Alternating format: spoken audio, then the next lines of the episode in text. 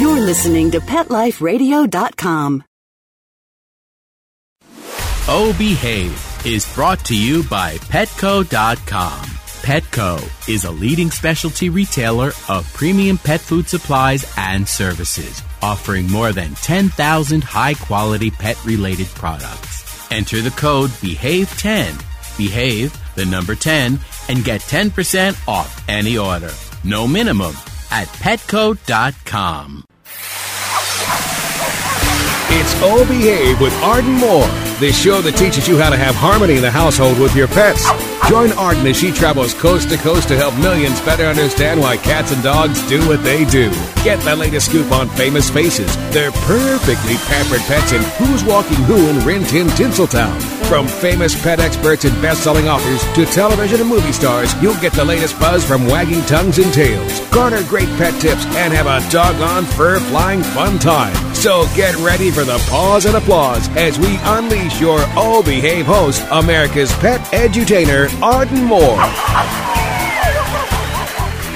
Welcome to the O Behave Show on Pet Life Radio. I'm your host, Arden Moore. Our special guest is Annie Duke, one of the top poker players on the planet. But as we'll discover, there's more to Annie than winning big at poker tables, and there's much more to the game of poker than simply having a winning hand.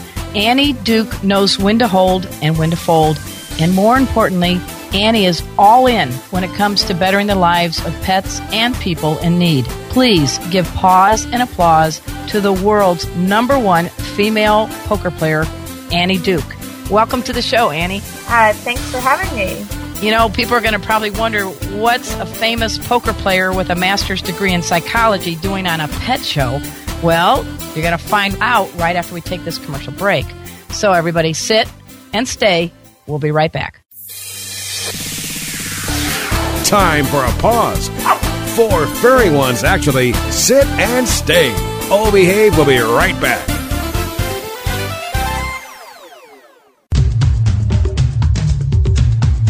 There's a movement afoot. ShoeBuy.com. Join the millions of people who shop ShoeBuy.com's over 400 brands and 500,000 products. Order now and get free shipping and free return shipping. ShoeBuy.com, the world's greatest shoe store. Walk your dog in style and comfort. Enter the code BEHAVE, B E H A V E, at checkout and get a 10% discount plus free shipping at shoebuy.com. Love your pets but wish their medications were a lot less expensive? They are at 1 800 Pet Meds. You'll not only save on flea and heartworm medications, but on prescriptions for arthritis, incontinence, thyroid, and more. And you get fast service, free shipping, and a 100% satisfaction guarantee. Plus, our licensed pharmacists ensure accuracy, monitor drug interaction, and more. See why over 5 million people have trusted their pet's health to 1 800 Pet Meds, America's largest pet pharmacy. Call now or order online. Go to petmeds.com forward slash behave, B E H A V E, to get 10% off any order and free shipping on orders of $39 or more.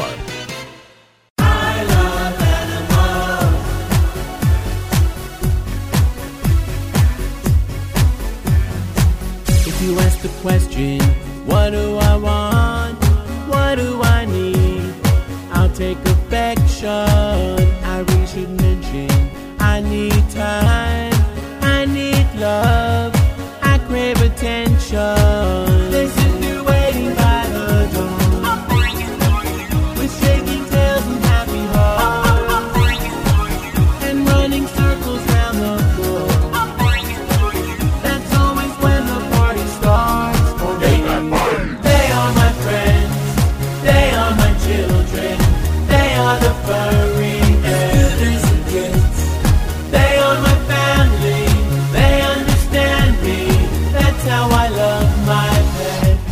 Love My Pets, the new single by Mark Winter, available on iTunes.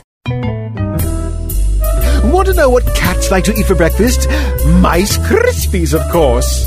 Learn everything there is to know about cats on Catitude with your host, Tom Dock. Each week, we'll spotlight a cool cat breed, give up to date advice on cat health, and check out spiffy new cat products. So curl up on the couch every week for a perfectly enjoyable time on Catitude every week on demand only on PetLifeRadio.com.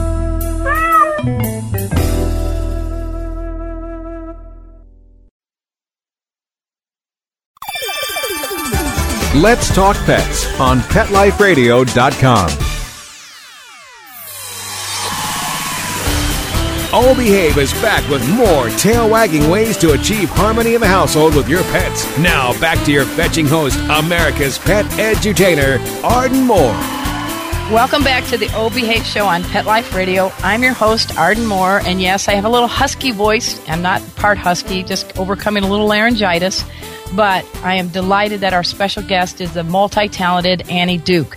Hey, she's a savvy businesswoman, a mother of four, a best selling author, and she helps millions understand how to play the card they're dealt in life as a motivational speaker. And when it comes to dog, I guess you happily sport a full house with five rescues, right, Annie?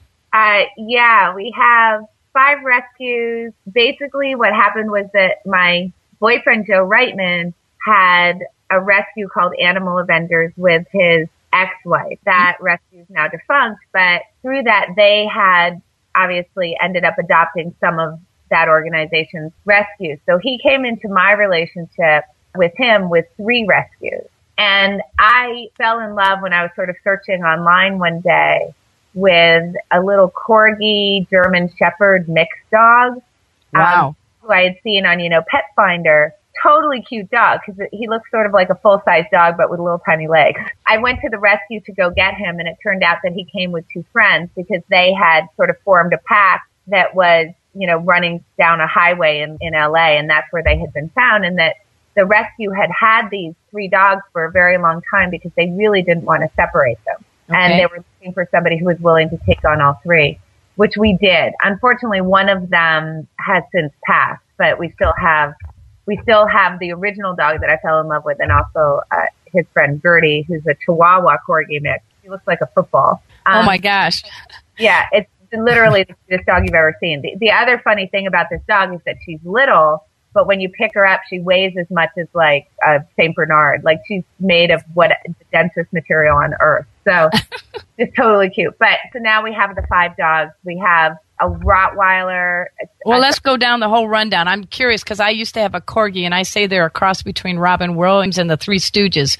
So you got a corgi and a German Shepherd. Let's run down the names and what kind of much you got. So we've got Amber, who is near the end of her time, who Joe has had forever and ever and ever, and and she's a pit uh, Ridgeback mix.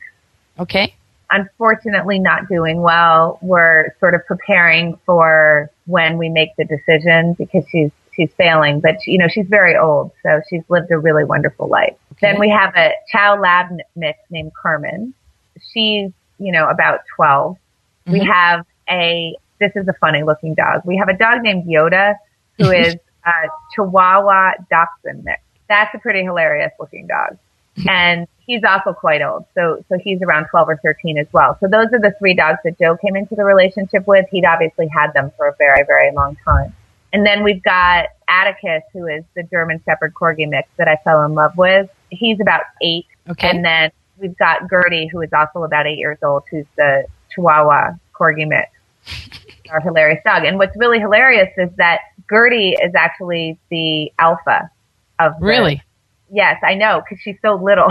Well, she's, she's small and mighty and a little bit bitey. Maybe that's what it is. right, it is. Exactly, exactly. Then we also just this past spring adopted two rescues who are cats, a butterfly tabby who's named Scout, and then Scout? a tuxedo, a long-haired tuxedo actually named Boo. So what was the first one? Scout. Scout, yeah. Oh, cool. We have a To Kill a Mockingbird theme going because we have Atticus and then we have Scout and now we have Boo, who's Boo Radley. I gotcha. Well, yeah. as a because I'm not Oprah and I can't give you a trip to Australia, I am though as a being a guest on our show. I'm going to give you a copy of the dog behavior answer book I wrote, which really helps you understand dogs. And they're not all doggy misdeeds. Sometimes we're just human after all and trip up a little bit. Yeah. And you got your choice: either the cat behavior answer book or the one called Planet Cat, which has been designated the book to read on the toilet, the bathroom favorite bathroom reading book for cat lovers everywhere. It's got everything you could possibly want to know about cats, including all five cats who appeared on the Simpsons show. So you oh, you make the yeah, call. I think that that one would be interesting because I think my kids would enjoy it. The reason why we just got two cats is, you know, I don't know what your opinion is, but you know, people always view cats as so independent. Right. I actually think cats take much more attention than dogs do. You know, I think dogs are willing to just kind of hang and, Mhm. and be cool with whatever. And I always feel like, you know, cats really need the cuddling and the patting and the attention. And so what happened was I had always grown up with cats. So when I was growing up, we had two Siamese cats. They, of course, are extremely long lived. So they were with me, you know, throughout my whole childhood. When I went to college, I adopted three cats of my own from the SPCA and I had them until the end of their lives. And by that time I had four children all under the age of eight. Finding it really hard to pay any attention to my cats. It was just really tough because I had babies and I, you know, I had babies in bed with me and carrying babies around and babies in my lap and you know, I, it was just really difficult for me to feel like I was really able to give my cats the attention that I felt like they needed. Right. So when I lost my last cat at age 17 to breast cancer, I just didn't go and ever adopt another one because I just felt like with all these young kids, I just, it was too much of my attention. So this past spring, my youngest is now eight. And I realized that everybody's pretty independent and the kids could really help with the pet care. And my oldest daughter, who had the most time with the cats because she was eight when we sort of stopped having cats, was really longing to have another cat. And I felt like she was now responsible enough to really take ownership of these cats. So I just announced to her one day as a complete surprise that we were going to go to the shelter and go get her some cats. And she's beside herself. She is so excited to have the cats and we love them and they're such a part of our family now. And I'm so happy that I feel like I have the span in my life to be able to take cats in again. Cause I grew, I mean, I grew up with cats. They're really sort of my animals. So No, and what's the rundown of your children? What's let's do the names because we did the Well, whole credit for the the cats and dogs, and I want to be remiss with your uh, two legger in your family. Right. I've got Maud who's 15, Leo who's 12, uh, Lucy who's 10, and Nellie who is 8. Okay. And we met your wonderful father, Richard Lederer. He was a guest on our show. I met him actually at the uh, surf-a-thon that was benefiting the Helen Woodward Animal Center in Del Mar, California, because I actually have a couple of mutts, a 60-pounder golden retriever husky, which you can say, do I have a great vacuum? Yes. And the other one is a 12-pound mystery mutt with everything from terrier, Bichon, Basset Hound, whatever. We did the DNA on her, named Cleo, who now loves to surf. So we were in on a surfboard, and then we came up to your dad, you know, with his book, The Treasury for Dog Lovers and Cat Lovers, and we just got to chatting. So you know, you never know who you're going to meet at, Yeah. of all places, a dog surfing event. has- my dad actually has one of my rescue dogs. So he had a dog that he had acquired named Bart, Mm-hmm. um, who he still has actually. And we had a dog that we had gotten up in Montana named Mike, who was a lab shepherd mix. Okay. Really good dog. But when we have moved back down to Las Vegas, we didn't have like a ton of outdoor space. And he came up and, and he and his wife Simone just really fell in love with Mike and they were, they really had wanted to get a companion for Bart. And so we felt like it would be, like Mike would be better off down with him. So this was before we had all these other five rescues. So we felt like Mike would be better off down with him because he would have a friend and my dad really had a lot of time for the dog, more time than we felt like we had. So he ended up with Mike and Mike is still down there living with him. This is now a good 10 year, no, probably more than 10 years later. I think it's about, it's that, yeah, it's like 10 or 11 years later and Mike's still down there, companion to Bart, sort of, you know, very gray now, 2 Mhm. old dogs kind of hanging out. It sounds like to me you've got something cooking, man, because you got the Methuselahs of mutts going from your childhood to now, and you have been able to uh, figure out a nice way to do a furry Brady bunch, if you will, and get everybody together. So I do give you pause up for being able to somehow get everybody to get along. Well, everybody actually gets along really well. Although, you know, I have said to Joe, when we had gone out to go get Atticus, we were really intending to only come back with one dog. And obviously we came back with three just because, you know, how can you break up the family?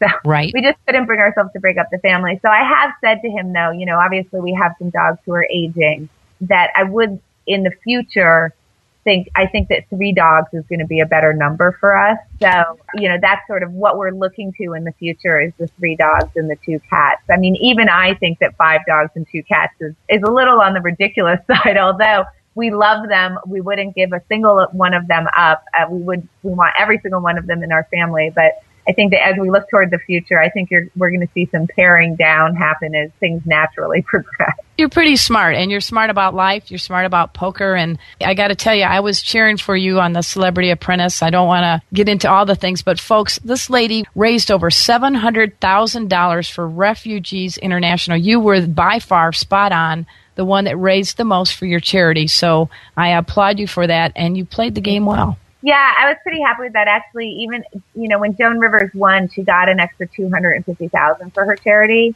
mm-hmm. and she still only raised like I think a little bit less than five hundred thousand. So even without the win, I managed to raise about three quarters of a million dollars, and to a cause that's extremely important to me. I founded a charity called Ante Up for Africa. We uh, give grants to help Africans in need, but we particularly focused on most of our work has been done on Sudan and Eastern Chad. Um, we have made grants to Eastern Congo as well. And one of our big partners that we give grants to is Refugees International, and they do amazing work advocating for refugees in that area. They they actually ad- advocate for refugees around the world, but obviously our focus is on the refugees from Darfur. And um, just a really incredible organization that really makes sure that that refugees have a voice because one of the problems with being a refugee is that you lose your political voice because you don't have a voice in the country that you fled from and you're certainly not a citizen of the country that you end up in. So these are people who are completely disenfranchised and that particular organization makes sure that, that these people can be represented with government. So just, I'm very passionate about that particular organization and I was really happy to be able to raise so much money for them. Well, I really thought that was great. I mean, how did you get affiliated with all this? I mean, you're a gal that grows up in the West Coast, and how did you get connected with all this? I saw a video you had with Don Cheadle. Cheadle, was yeah. Pretty, Cheadle, Cheadle, sorry. Yeah. I'm glad it's radio so I don't mispronounce, you know? Yeah, that's okay. so Don Cheadle, you know, did a movie called Hotel Rwanda that he's pretty famous for, which was obviously not about Darfur, but uh, about an issue that had happened in Africa. Through that, he got approached to go and take a look at what was happening in Darfur. Um, this was right at the beginning of what was happening in Darfur, and he became very passionate about what was happening in Darfur and Sudan. And with John Prendergast, who uh, is the president of an organization called Enough, which is part of the Center for American Progress, which is an advocacy organization for political advocacy he was also a Clinton advisor. So this is a really cool guy. People should check out Prendergast because he's a really amazing individual. But he runs enough and he and Don wrote a book called Not on Our Watch, obviously referring back to the fact that after the genocide that occurred during the Holocaust, we made a statement that this would not happen on our watch again. And unfortunately, this is happening a lot on our watch. I mean, what's happened in Darfur is, is really devastating the estimates are half a million people have been killed by that government. Over somewhere between two and four million people have been displaced. So, you know, this is a really terrible thing. So they wrote the book Not on Our Watch. I had been friends with Don and really sort of his passion spread to me on this particular issue. And, you know, one day over lunch, we were talking about it and I just said, you know, poker is a really incredible fundraising tool. We should put on an event to benefit Darfur. And so we had said, oh, we're going to just put on one tournament. We were thinking we are going to do it in California. And sort of as we were thinking about this, another friend of ours, Norman Epstein, had a very similar idea at the exact same time. We decided this was Kismet. So we sort of formed a steering committee, the three of us, for this one poker event that we were going to do. And I then reached out to a good friend of mine named Jeffrey Pollack, who's commissioner of the World Series of Poker, and I asked him if he felt like Harrah's or his organization could you know, lend us a hand in, in creating a successful event. And he then offered to have our event become part of the World Series of Poker, which is the biggest tournament series for poker players there is. It's an incredible platform to be able to have our event on. So we obviously took him up on that offer and it was so successful that we made it an annual event. We've added other events. We're now officially a 501c3 and to date we've raised over $4 million for the cause.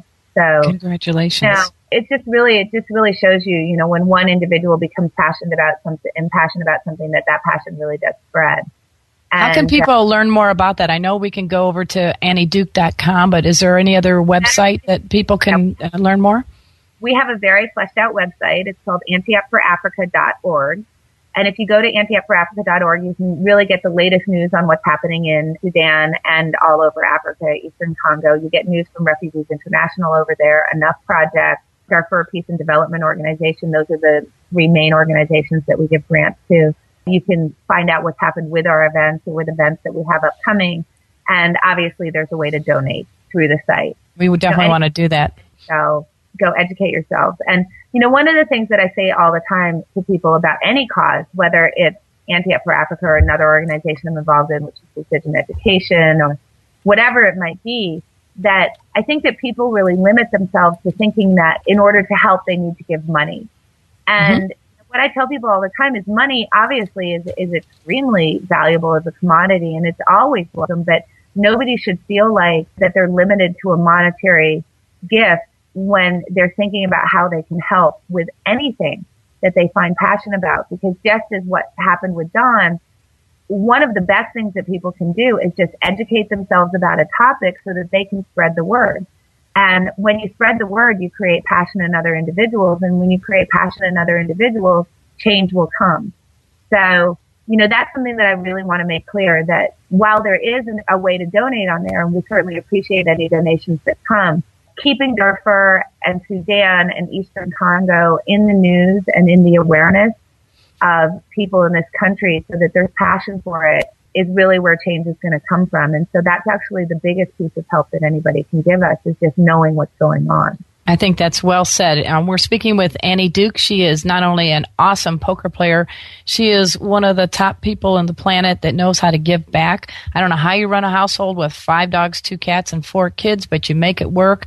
You do a lot of good for Refugees International as we're speaking, Annie Up for Africa. And when we come right back, we're going to talk a little bit about how the role she's going to play in helping the Helen Woodward Animal Center and the event coming up called Appropriately Flush Puppies. We'll be right back, so sit and stay. Time for a walk on the red carpet, of course. All Behave will be back in a flash right after these messages. FTD's network of over 40,000 florists around the world have been creating beautiful handcrafted arrangements for 100 years. Each arrangement is delivered the same day and backed by FTD's seven day satisfaction guarantee. For a century, people have trusted their most important occasions to the flower experts at FTD.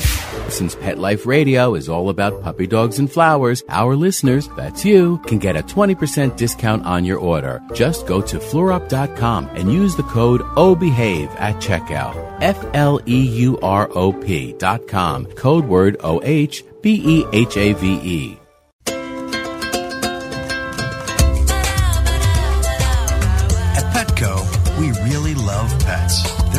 anything we won't do to make sure they're getting the best products and the best care. So when you ask us a question like, So, how do you feel about cat condos? we can say from experience, Feels like home. For her. Enter the code BEHAVE10. Behave, the number 10, and get 10% off any order. No minimum at petco.com. Danica, where have you been? Oh, Grandma, I've been busy, you know, racing, GoDaddy girl. Oh, I built my own online store with GoDaddy. Really? Let me see. Grandma'sAuction.com. Hey, those Grandpa's golf clubs? Grandma needs her bingo money. Use promo code BEHAVE10, B E H A V E, the number 10, and get a .com domain name for just $7.49 at GoDaddy.com.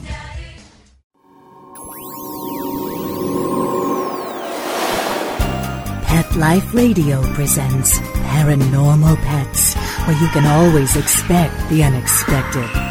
Each week we'll discuss all aspects of weird or spiritual animal encounters ghosts, totems, psychic animals, animal souls, animal angels, and animals in religion, with a little cryptozoology thrown in.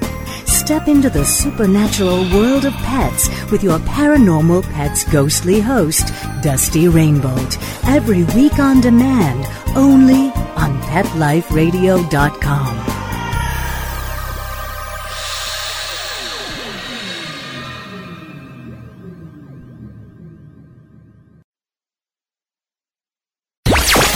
talk pets Let's talk pets on Pet Life Radio. Pet Life Radio. PetLifeRadio.com. Hey everybody, I'm Rachael Ray. and You're listening to OB Behave with Arden Moore on Pet Life Radio.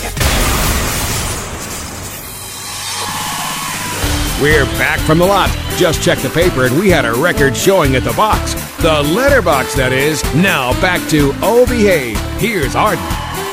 Welcome back to the O Behave Show on Pet Life Radio. I'm your host, Arden Moore. I am just delighted that we have Annie Duke on the show. You are a very complex individual, Annie.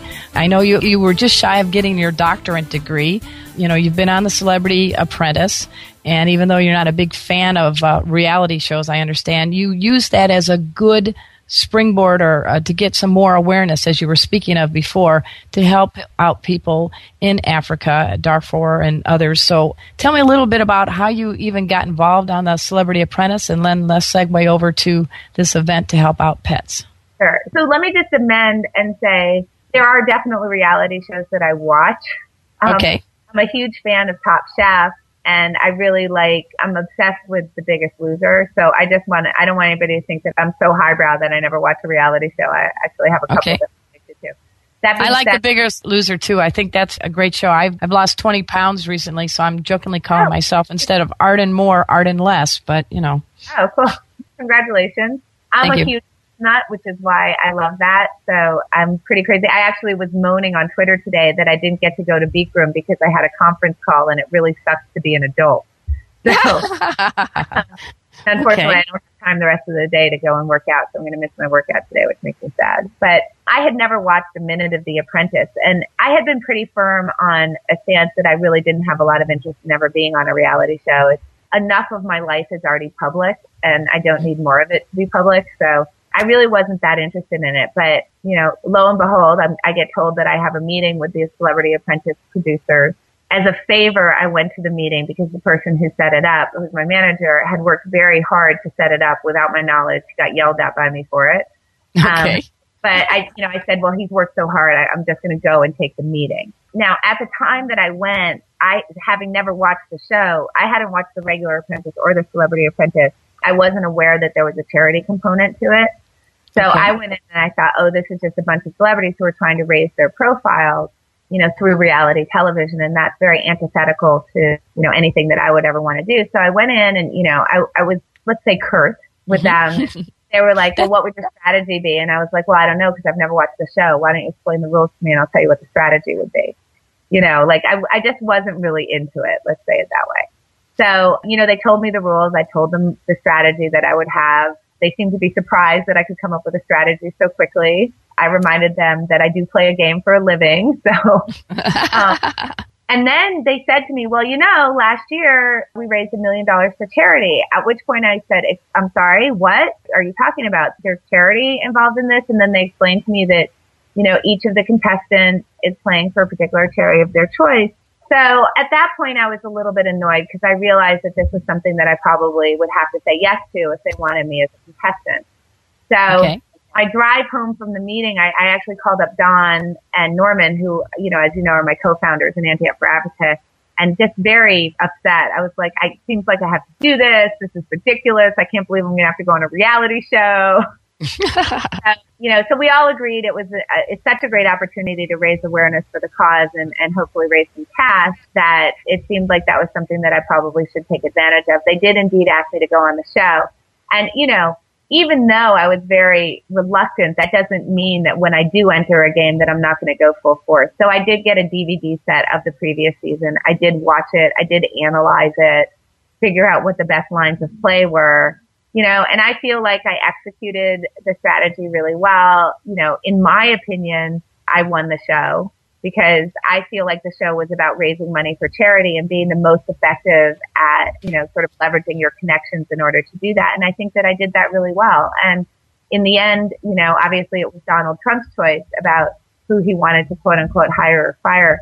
And I think that I was really drawing dead against Joan Rivers because in the end, I think he probably felt like she was more famous, which she is, and better for her brand I don't know if I agree with that, but I feel like it was pretty much a fait accompli that she was going to win that show. So I was pretty happy given the fact that I was probably less famous than pretty much anybody else on that show that I did make it to the final two. And I considered that a huge victory and a win for me. So, and obviously well, a huge for my charity. So I was really happy. And think about it. There's some uh, nice bridesmaids out there by the name of Adam Lambert and others that have done quite well. So I felt that the public got to know you a little better. And, you know, you said you make a living playing a game. I think you played the game on Celebrity Apprentice quite well. And it's a tough game because the cameras are always rolling. Yeah. Well, you know, my big thing was that I just wanted to I sort of had two goals. I wanted to raise the most that I could for charity and I wanted to behave in a way that I was going to be proud of. And mainly what that meant was, unlike a lot of what you see on reality TV, I wanted to tell the truth the whole time. And I did. Okay.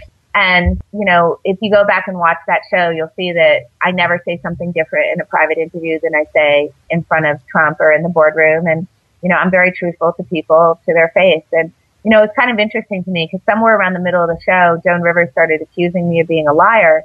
And I kept asking her, what did I lie about? And she never really gave me an answer except to call me a liar. And it was kind of interesting because like when you saw fan comments, when she first started saying that, people were sort of repeating that and saying, oh, you know, I don't like Annie because she's a liar.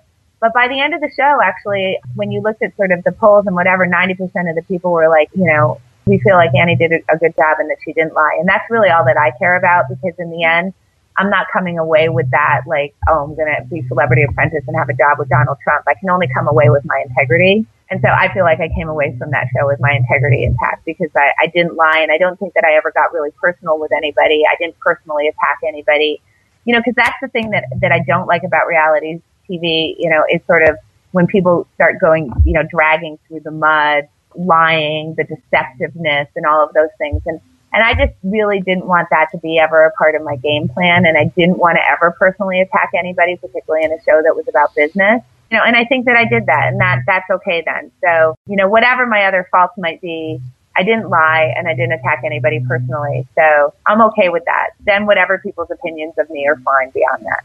Well, let's talk about what's happening with the Helen Woodward Animal Center. Your dad is going to be, I guess, like the master of ceremonies for this flush yeah. puppy event on October 23rd. And everybody, you can dash to animalcenter.org and learn a little bit more about the event. But what's your role in that? Well, he had asked me, obviously, he asked me if I could come down. Unfortunately, I can't because I'm busy that weekend uh, traveling. But uh, he, he said to me, will you, can you send down like, you know, a signed photograph or something like that? And I said to him, well, why don't I just give a poker lesson? And he was like, really? Was like, yeah, whatever. I don't care.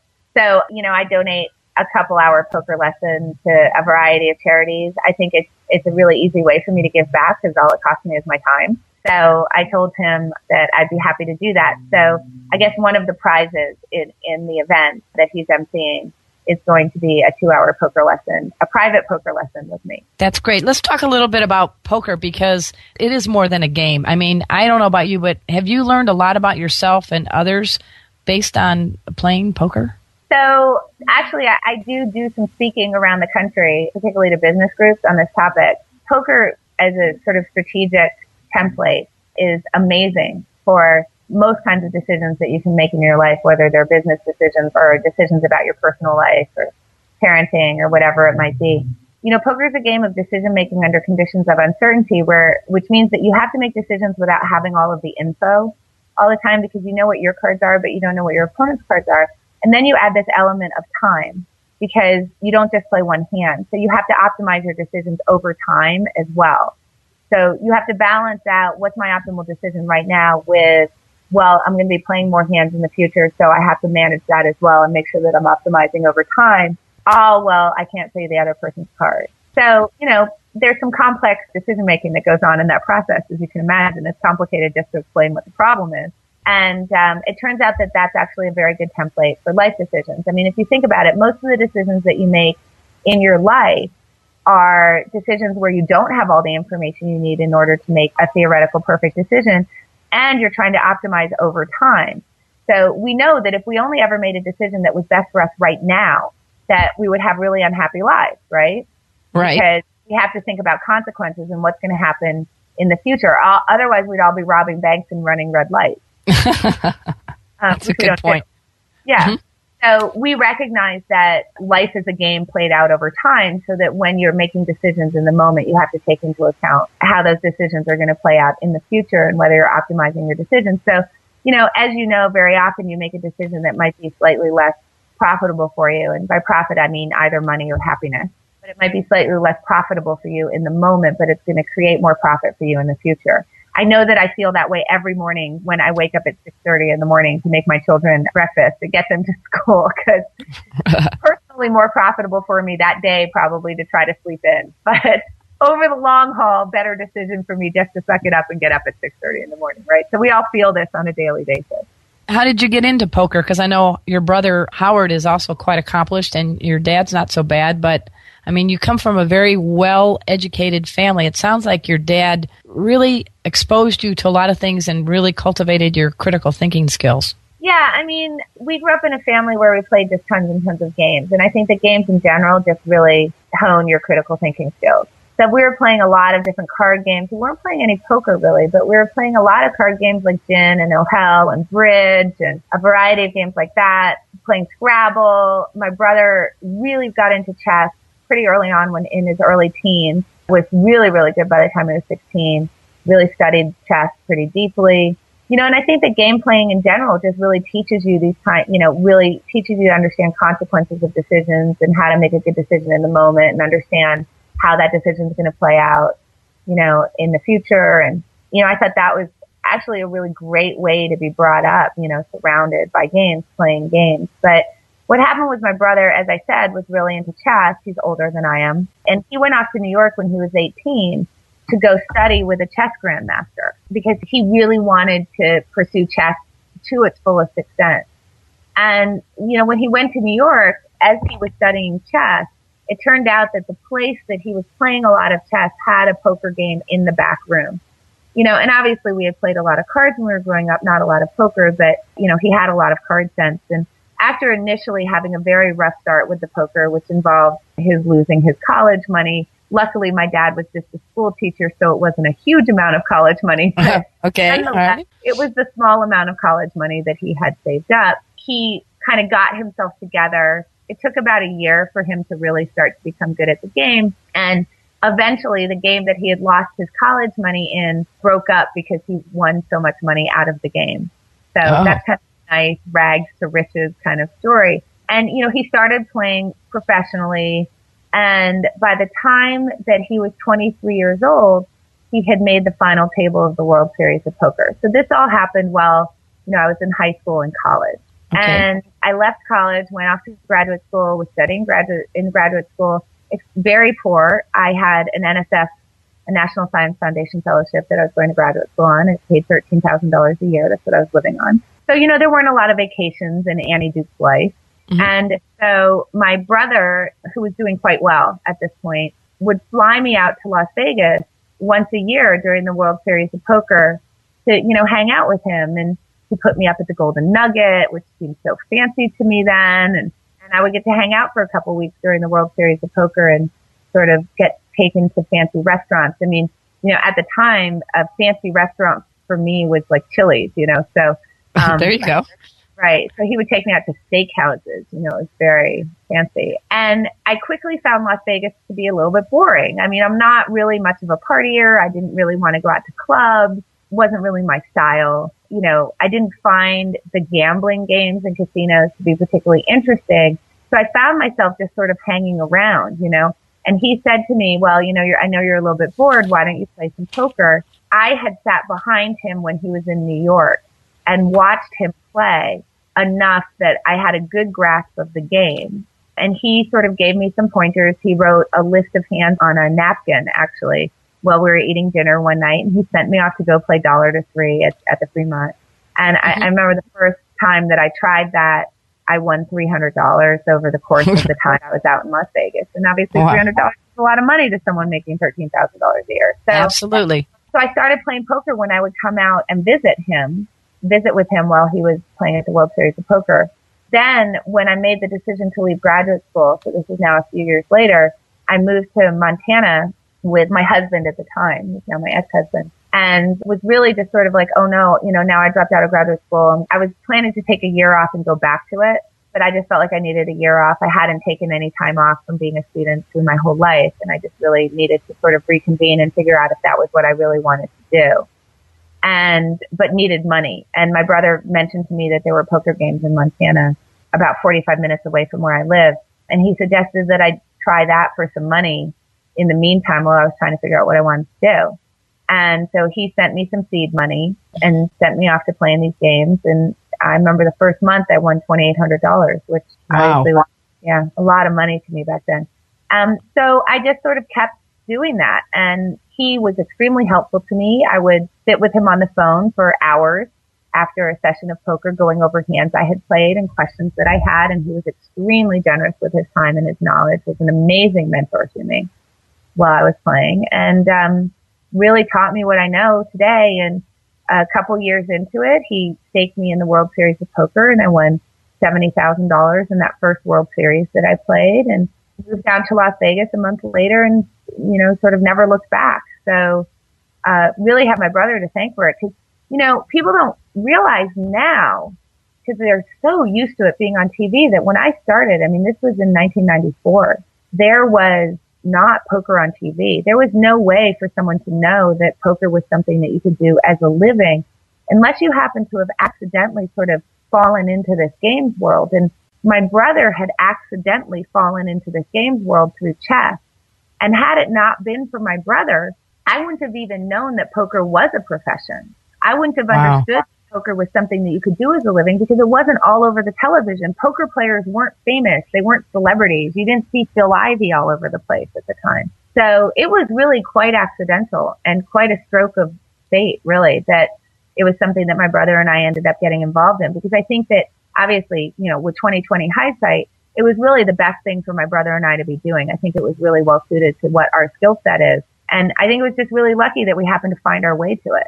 Well, I think that's great. That's an amazing story. And I'm just delighted we've had you on our show, Annie Duke. Everybody, you got to dash over to annieduke.com. Please check out the Flush Puppies event that's going to be helping out the Helen Woodward Center on animalcenter.org and anteupforafrica.org, a place that's near and dear to Annie. And as she said, it's all about awareness, folks. You may not be flush with a lot of money, but you can raise awareness and improve the lives of people all over this planet. Is there anything else you'd like to say before we uh, we bid adieu, Annie? No, I mean, I think that I just like to really emphasize what you just said. You know, I think it's really a shame that people really have a misconception that you have to have money to do good in this world. And, you know, that if you want to help out a charity that, you know, you, you have to donate and that's the way that you have to help out. I think that every charity would agree that just spreading the word about a problem is that in so many ways is more valuable than money because money ends up coming in. You do fundraisers, you do all your stuff that raises money. But if people don't care, nothing in the end will change even with all the money in the world. Yeah, and you're living proof having five rescue dogs and two rescue cats. And so you're doing things for both the two, three, and four leggers out here on this planet. I want people again to know we're, we're, I'm just very appreciative of you being on the show, Annie. And maybe next time I see you, I'll have my real voice, not this husky voice. But uh, I. ROS, you know, I kind of like it. Oh, okay. Well, maybe I'll just like strain my voice more often. I don't know. We'll see. But on behalf of my furry Fab Four and my cool producer Mark Winter, who makes this show happen each and every week, we're really glad that you've been on our show. Maybe we'll get Howard on, so we'll complete the uh, the trio of talent in your family after having your dad on earlier. And so until next time, this is your flea free host, Arden Moore, delivering just two words to all you two, three, and four leggers out there. Oh, behave. Coast to coast and around the world, it's All Behave with Arden Moore. Find out why cats and dogs do the things they do and get the latest buzz from wagging tongues and tails in Rin Tin Tinseltown. From famous pet experts and best-selling authors to television and movie stars, you'll get great tail-wagging pet tips and have a fur-flying fun time. All Behave with America's pet edutainer, Arden Moore. Every week on demand this is the place for a special paparazzi treat only on PetLifeRadio.com.